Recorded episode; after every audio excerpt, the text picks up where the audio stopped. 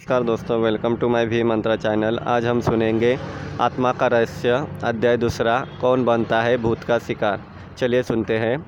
धर्म के नियम अनुसार जो लोग तिथि और पवित्रता को नहीं मानते हैं, जो ईश्वर, देवता और गुरु का अपमान करते हैं, और जो पाप कर्म में ही सदा रत रहते हैं, ऐसे लोग आसानी से भूतों के चंगुल में आ सकते हैं। इनमें से कुछ लोगों को पता ही नहीं चल पाता है कि हम पर शासन करने वाला कोई भूत है। जिन लोगों की मानसिक शक्ति बहुत कमज़ोर होती है, उन पर ये भूत सीधे सीधे शासन करते हैं।